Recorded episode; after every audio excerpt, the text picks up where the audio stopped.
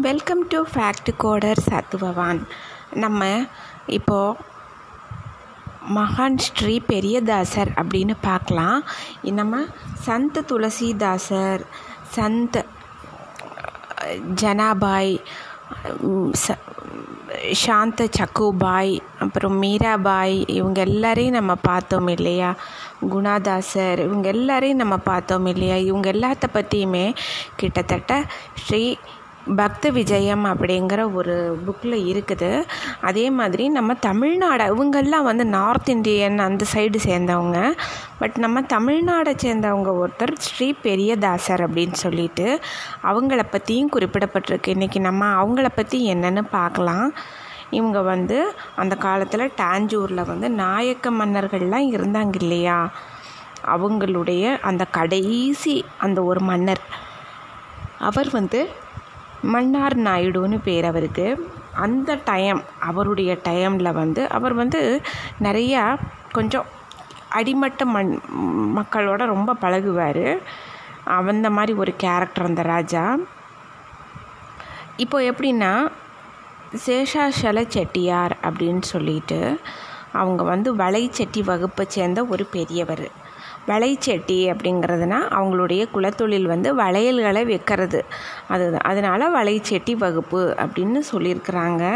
அந்த வகுப்பை சேர்ந்த அந்த சேஷாச்சல செட்டியார் அப்படிங்கிறவர் வந்து ஷராப்பாக இருந்திருக்கிறார் அங்கே. ஷராப் அப்படின்னு சொன்னால் குதிரையில் போயிட்டு குதிரையில் வர்றது அந்த மாதிரி ஷராப் அப்படின்னு சொல்கிறது அந்த மாதிரி இருந்திருக்கிறார் அவர். அவருக்கு ஒரு மகன். அவர் பேர் பெரியசாமி. இவர் வந்து ரொம்ப பக்தி அதே போல் நல்லா படித்தவர் ரொம்ப நல்ல குணநலன் எல்லாமே உண்டு. அப்புறம் இவர் வந்து அவங்க அப்பா சொல்லியிருக்காரு நான் தான் வந்து அரசாங்க வேலையில் இருக்கிற மாதிரி மகனும் இருக்கணும்னு அப்படி விருப்பப்பட்டு மகன்கிட்ட சொல்கிறாரு ஆனால் மகன் சொல்கிறாரு அரசாங்க வேலையில் இருக்க விருப்பமில்லை பிடித்தமில்லை. குலத்தொழிலான வளையல் கடை வச்சு கொடுங்க நான் பார்த்துக்கிறேன் அப்படின்னு சொல்கிறாரு உடனே வளையல் கடை வச்சுட்டா எப்பயும் பகவத் சிந்தனையோட நாமஸ்மரணை பண்ணிகிட்டே இருக்கலாம் இல்லையா? தொழில் ஒரு பக்கம் செஞ்சாலும் ஆனால் அரசாங்க வேலைன்னா அப்படி பண்ண முடியாது. கண்ணும் கருத்துமாக இருக்கணும். ஏன்? வீட்டுக்கு வந்தாலும் அதே சிந்தனை அந்த தொழில் சம்மந்தப்பட்ட காரியங்கள் அப்படியே தான் இருக்கணும்.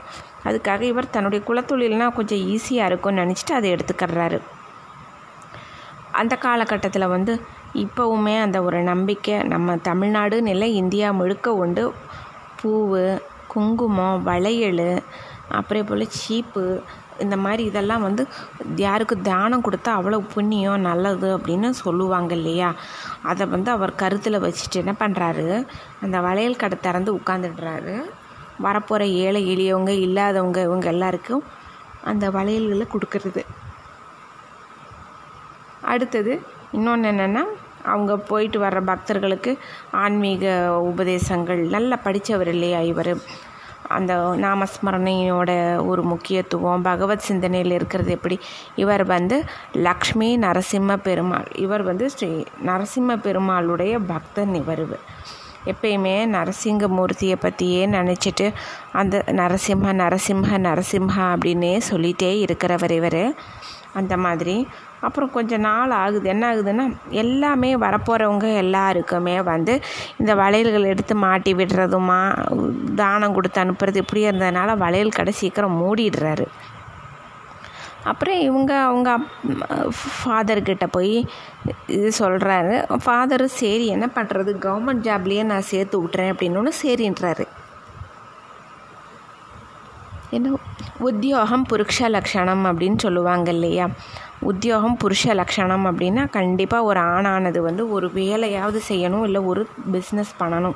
இதுதான் உத்தியோகம் புருஷ லக்ஷணம் அப்படிங்கிறது. அதனால் வந்துட்டு உத்தியோகம் கவர்மெண்ட்டில் அதே ஷராப் பதவியே கொடுத்துட்றாங்க. குதிரை மேலே வந்துட்டு குதிரை மேலே போய் இந்த வேலைகளை செஞ்சுட்டு வர்றது தான் இவருக்கு வழக்கமாக இருக்குது. ஒரு நாள் போகிற வழியில் குழந்தைங்க எல்லாம் கோலி விளையாண்டுட்ருக்குறாங்க அந்த கோலி குண்டுகள் எல்லாம் விளையாண்டுட்டுருக்குறாங்க சும்மா ஒரு சின்ன கோலியாக இருக்கும் கிளாஸ்க்குள்ளே இருக்கும். அது அந்த காலத்தில் விளையாடுறது. இப்போ இருக்கும்னு நினைக்கிறேன். விளையாண்டுட்ருப்பாங்கன்னு நினைக்கிறேன் குழந்தைங்க. பட் அவ்வளோ பெருசாக கிளாஸ்லேயே கோலி மாதிரி இருக்கும். அடித்து ஒன்று மேலே ஒன்று அது ஏதோ விளையாடுவாங்க குழந்தைங்க. அந்த காலத்தில் விளையாடுவாங்க. இப்பயும் விளையாடலாம் எங்கேயும். அப்போது அந்த மாதிரி விளையாட்டு விளையாண்டுட்ருக்காங்க குழந்தைங்க. அப்போ அந்த வழியாக குதிரை மேலே வந்தவர் அவர் என்ன பண்ணிடுறாரு? அந்த வழியாக அந்த குழந்தைகளுடைய கோலி கிடக்குது. அதை மிதித்து வச்சுட்டு அந்த குதிரை ஓடிடுது ஓடும்போது பார்த்தா அந்த குழந்தைங்களுக்கு ஆத்திரம் வந்துடுது கோலி இப்படி உடச்சிட்டு இந்த குதிரை போகுதுன்னொன்னே இவரை பிடிச்சி குதிரையிலேருந்து பிடிச்சி தள்ளி இந்த குழந்தைங்க சண்டை போடுறாங்க இவர்கிட்ட எப்படி குதிரையில் வந்து எங்கள் கோலி எல்லாம் உடைக்கலாம் அது இதுன்னு. இவரோ வந்து எப்பயுமே யாரையும் கடிஞ்சும் பேச மாட்டார். அமைதியாக இருப்பார். அமைதியாக இருக்கார் எப்பயுமே. பகவத் சிந்தனையில் குழந்தைங்க சண்டை போட ஆரம்பிச்சிடுறாங்க. கோலியை உடச்சிட்டிங்க அது இதுன்ட்டு.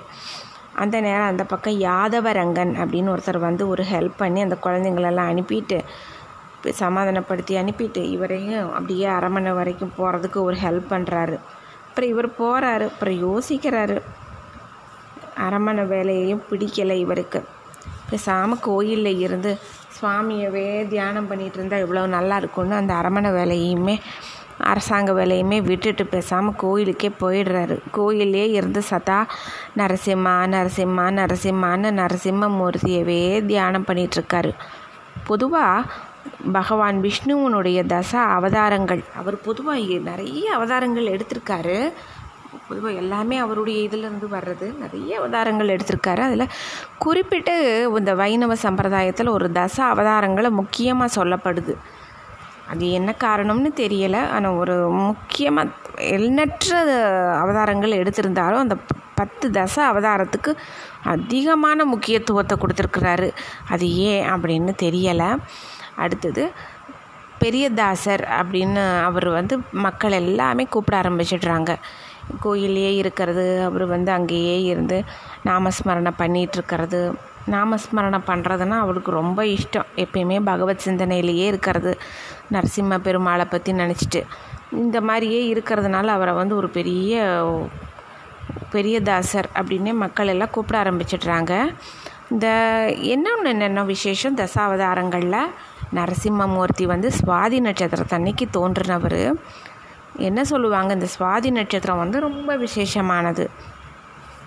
ஒரு குறிப்பிட்ட ஒரு சுவாதி நட்சத்திரத்தில் தான் கடலில் இருக்கிற அந்த முத்துக்குள்ளே அந்த சிப்பி இருக்கு இல்லையா? அந்த சிப்பிக்குள்ளே முத்து ஃபார்ம் ஆகுமாம்மா அந்த சுவாதி நட்சத்திரத்தை அன்னைக்கு தான் தோன்றும் அப்படின்னு சாஸ்திரம் சொல்லுது. அந்த சுவாதி அப்படிப்பட்ட சுவாதி நட்சத்திரத்தை அன்னைக்கு தான் லக்ஷ்மி நரசிம்மர் தோன்றி அந்த ஹிரண்யனை வதம் செஞ்சார். பிரகலாதனை காப்பாற்றி அவருக்கு பட்டம் சூட்டினார். அந்த சுவாதி நட்சத்திரம் வந்து நரசிம்மமூர்த்தியினுடைய ஜெயந்தி வர நாள்.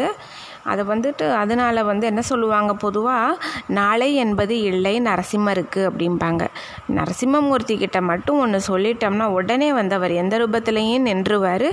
நீங்களே என் முயற்சி பண்ணி பாருங்கள் ஏதோ ஒன்று அவரை நினச்சி நீங்கள் கேட்டு பாருங்கள் சொல்லி பாருங்கள் அவர் எந்த ரூபத்துலேயும் வந்து உங்களுக்கு நிற்பார் அது கண்கண்ட உண்மை. இதளவுக்கு நடந்துட்டு தான் இருக்குது எப்படியும். இந்த இவர் என்ன பண்ணுறாரு பெரியதாசர் சதா அப்படிப்பட்ட ஒரு நரசிம்மரை பற்றியே நினச்சிட்ருக்காரு நரசிம்ம அவதாரம் நர அப்படிங்கிறது பாதி மனித உடல் சிம்ஹ அப்படிங்கிறது சிம்மம் சிங்கத்தினுடைய முக அமைப்பு. ரெண்டையும் சேர்ந்தது தான் நரசிம்ம அவதாரம். நம்ம பின்னாடி பிரகலாத சரித்திரம் இதளவுக்கு நம்ம பார்க்கல இல்லையா? ஒரு நாள் பிரகலாத சரித்திரம் நம்ம பார்க்கலாம். நம்ம இப்போதைக்கு பெரியதாசர் இதில் இந்த மாதிரி ஆகிக்கிட்டுருக்கு அப்போது ஒரு நாள் அந்த மன்னனுக்கு ஒரு சந்தேகம் வருது. மன்னன் மன்னார் நாயுடு அப்படின்னு. என்ன சந்தேகம் வருதுன்னா இங்கேருந்து வைகுண்டம் வந்து எவ்வளவு தூரம் இருக்குது அப்படின்னு அங்கே சபையில் இருக்கிறவங்க எல்லாருக்கிட்டையும் கேட்குறாரு சபையில் இருக்கிறவங்களுக்கு வந்து ஒன்றும் தெரியல. அவங்க எல்லாருமே தெரியாது தெரியாதுன்னு சொல்லிட்டு இதுக்கு எல்லாத்துக்கும் கேள்விக்கு பதில் சொல்லணும் அப்படின்னா அது கண்டிப்பாக பெரியதாசரால் தான் முடியும். அப்படி அவர் மாதிரி ஒரு மகான்னால எங்களுக்கு தெரியாதுன்னு சொல்லிடுறாங்க. சரி பெரியதாசரை போய் வர சொல்லு அப்படின்னா அவர் நானும் வந்து நரசிம்ம பெருமாளை கும்பிட்டுட்டு நான் பாட்டுக்கு இருக்கேன் கோவிலில். எனக்கு அரசவையில் எனக்கு என்ன வேலை அப்படின்னு கேட்குறாரு இல்லை உங்களை மன்னர் வர சொன்னார் அப்படின்னு சொன்ன உடனே சரி அரசன் கூப்பிட்டாச்சாச்சே நம்ம போயிட்டு வருவோன்ட்டு இவர் வர்றாரு. அங்கே வந்து மன்னரையும் இவர் வணங்குறாரு. அவர் கேள்வி கேட்குறாரு. இங்கேருந்து வைகுண்டம் எவ்வளோ தூரம் அப்படின்னு. உடனே பெரியதாசர் சொல்கிறார் இந்த பூவுலகத்தில் இருந்து கஜேந்திரன் கூப்பிட்டாரு. ஆதி மூலமே அப்படின்னு. உடனே பெருமாள் ஓடி வந்தார். கருட வாகனத்தில் ஏறி அதனால கூப்பிட்ட தூரம்தான் வைகுண்டம் இருக்குதுன்னு எனக்கு தோணுது அப்படின்னு சொல்லிட்டு இந்த மாதிரி சொல்லிடுறாரு. எனக்கு தெரிஞ்ச ஒரு சிறு ஞானம். ஆனால் உண்மையிலேயே எனக்கு வந்து வைகுண்டம் இங்கேருந்து எவ்வளோ தூரம் இருக்குன்னு எனக்கு தெரியாது. இது வச்சு பார்த்தா இப்படி தான் தெரியுதுங்கிறாரு. மன்னருக்கு ரொம்ப திருப்தி ஆகிடுது மற்றவங்க எல்லாத்துக்கும் பொறாமையாயிடுது இவர் மேலே.